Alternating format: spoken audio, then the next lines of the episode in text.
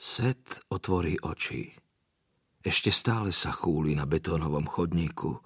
Na tvrdom povrchu sa cíti nepohodlne a meravo. Chvíľu sa nehýbe. Set, pomyslí si. Volám sa Set.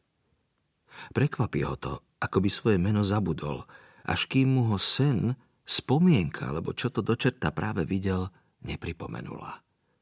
Vízia bola taká zreteľná, že pomyslenie na ňu je takmer bolestivé. Aj náhly príval informácií mu spôsobuje utrpenie. Nie len jeho meno. Nie, ani zďaleka iba to. Bol tam a bolo to živšie než akákoľvek spomienka alebo sen. Naozaj tam bol s nimi. S H a s Monikou. S Gudmundom, ktorý mal auto a preto ich vždy vozil. So svojimi priateľmi. V tú noc, keď z dvora pred domom Kalena Flečera ukradli Ježiška. Ani nie pred dvoma mesiacmi. Set. To meno mu z mozgu vyklzne ako piesok pomedzi prsty otvorenej dlane.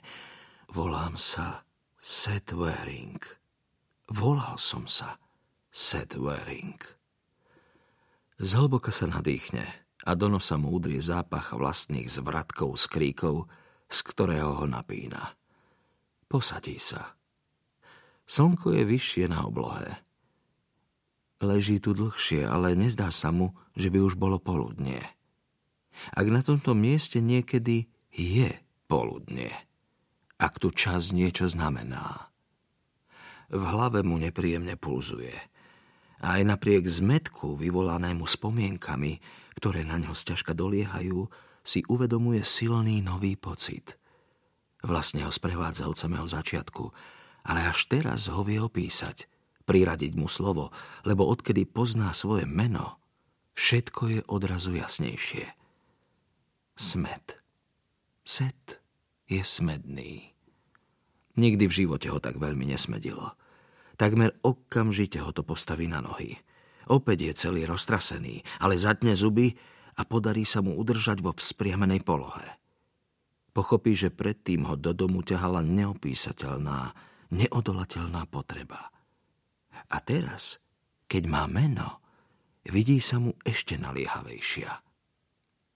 Znova sa rozhliadne po zvláštnom tichom, pustom okolí, pokrytom vrstvami prachu a špiny. Pocit dôvernej známosti, ktorý dovtedy vnímal iba v náznakoch, je odrazu oveľa zreteľnejší. Áno, je to jeho ulica. Ulica, na ktorej býval ako dieťa, ktorá bola jeho domovom. Naľavo viedla k High Street s množstvom obchodov a teraz si už vybavuje aj železničnú trať napravo. Spomína si dokonca i na to, ako počítal vlaky. Vždy skoro ráno, krátko predtým, ako sa odsťahovali z malého anglického predmestia na iný koniec sveta, na mrazivé pobrežie Tichého oceána na severozápade Spojených štátov, ležal a nemohol spať, preto počítal vagóny, ako by mu to malo pomôcť. Na druhom konci izby stála prázdna postel jeho mladšieho brata. Pri spomienke na to leto skriví tvár a vytlačí ju z hlavy. Pretože aj teraz je leto, alebo nie? Znova sa obráti k domu k svojmu starému domu. Nepopierateľne je to on. Túžba po vode sa v ňom správa takmer ako živý tvor. Ešte nikdy nič také necítil. Jazyk má suchý a opuchnutý, pery popraskané a keď ich oblizne, aby ich navlhčil, krvácajú. Dom sa pred ním týči, ako by na ňo vyčkával. Sed sa doň ani trochu nechce vrátiť, ale nič inému nezostáva – Musí sa napiť. Musí. Dvere sú stále otvorené, ako keď z nich v panike vybehol. Pamätá si našok pri pohľade na obraz nad Kozubovou rímsou. Bolo to ako úder do brucha, ktorý mu dal jasne najavo, v akom pekle sa prebral. Vybavuje si však aj jedáleň na konci obývačky a za ňou kuchyňu. Kuchyňa s vodovodom. Pomaly sa vracia ku vchodu. Vystupuje po troch schodíkoch a keď prekračuje prvý, spoznáva prasklinu, ktorá nikdy nebola dosť veľká, aby stála za opravu. Nazrie do domu a zaplavujú ho spomienky. Dlhá chodba je stále zahalená v tieni.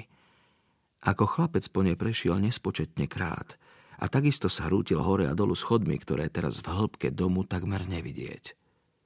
Pamätá si, že viedli k izbám na poschodí a potom ešte vyššie do podkrovia pod strechou. V podkroví mal kedysi izbu. Spolu s ovenom. Predtým, ako... Opäť tú myšlienku potlačí. Od smedu sa takmer prehýba v páse. Musí sa napiť. Sed sa musí napiť.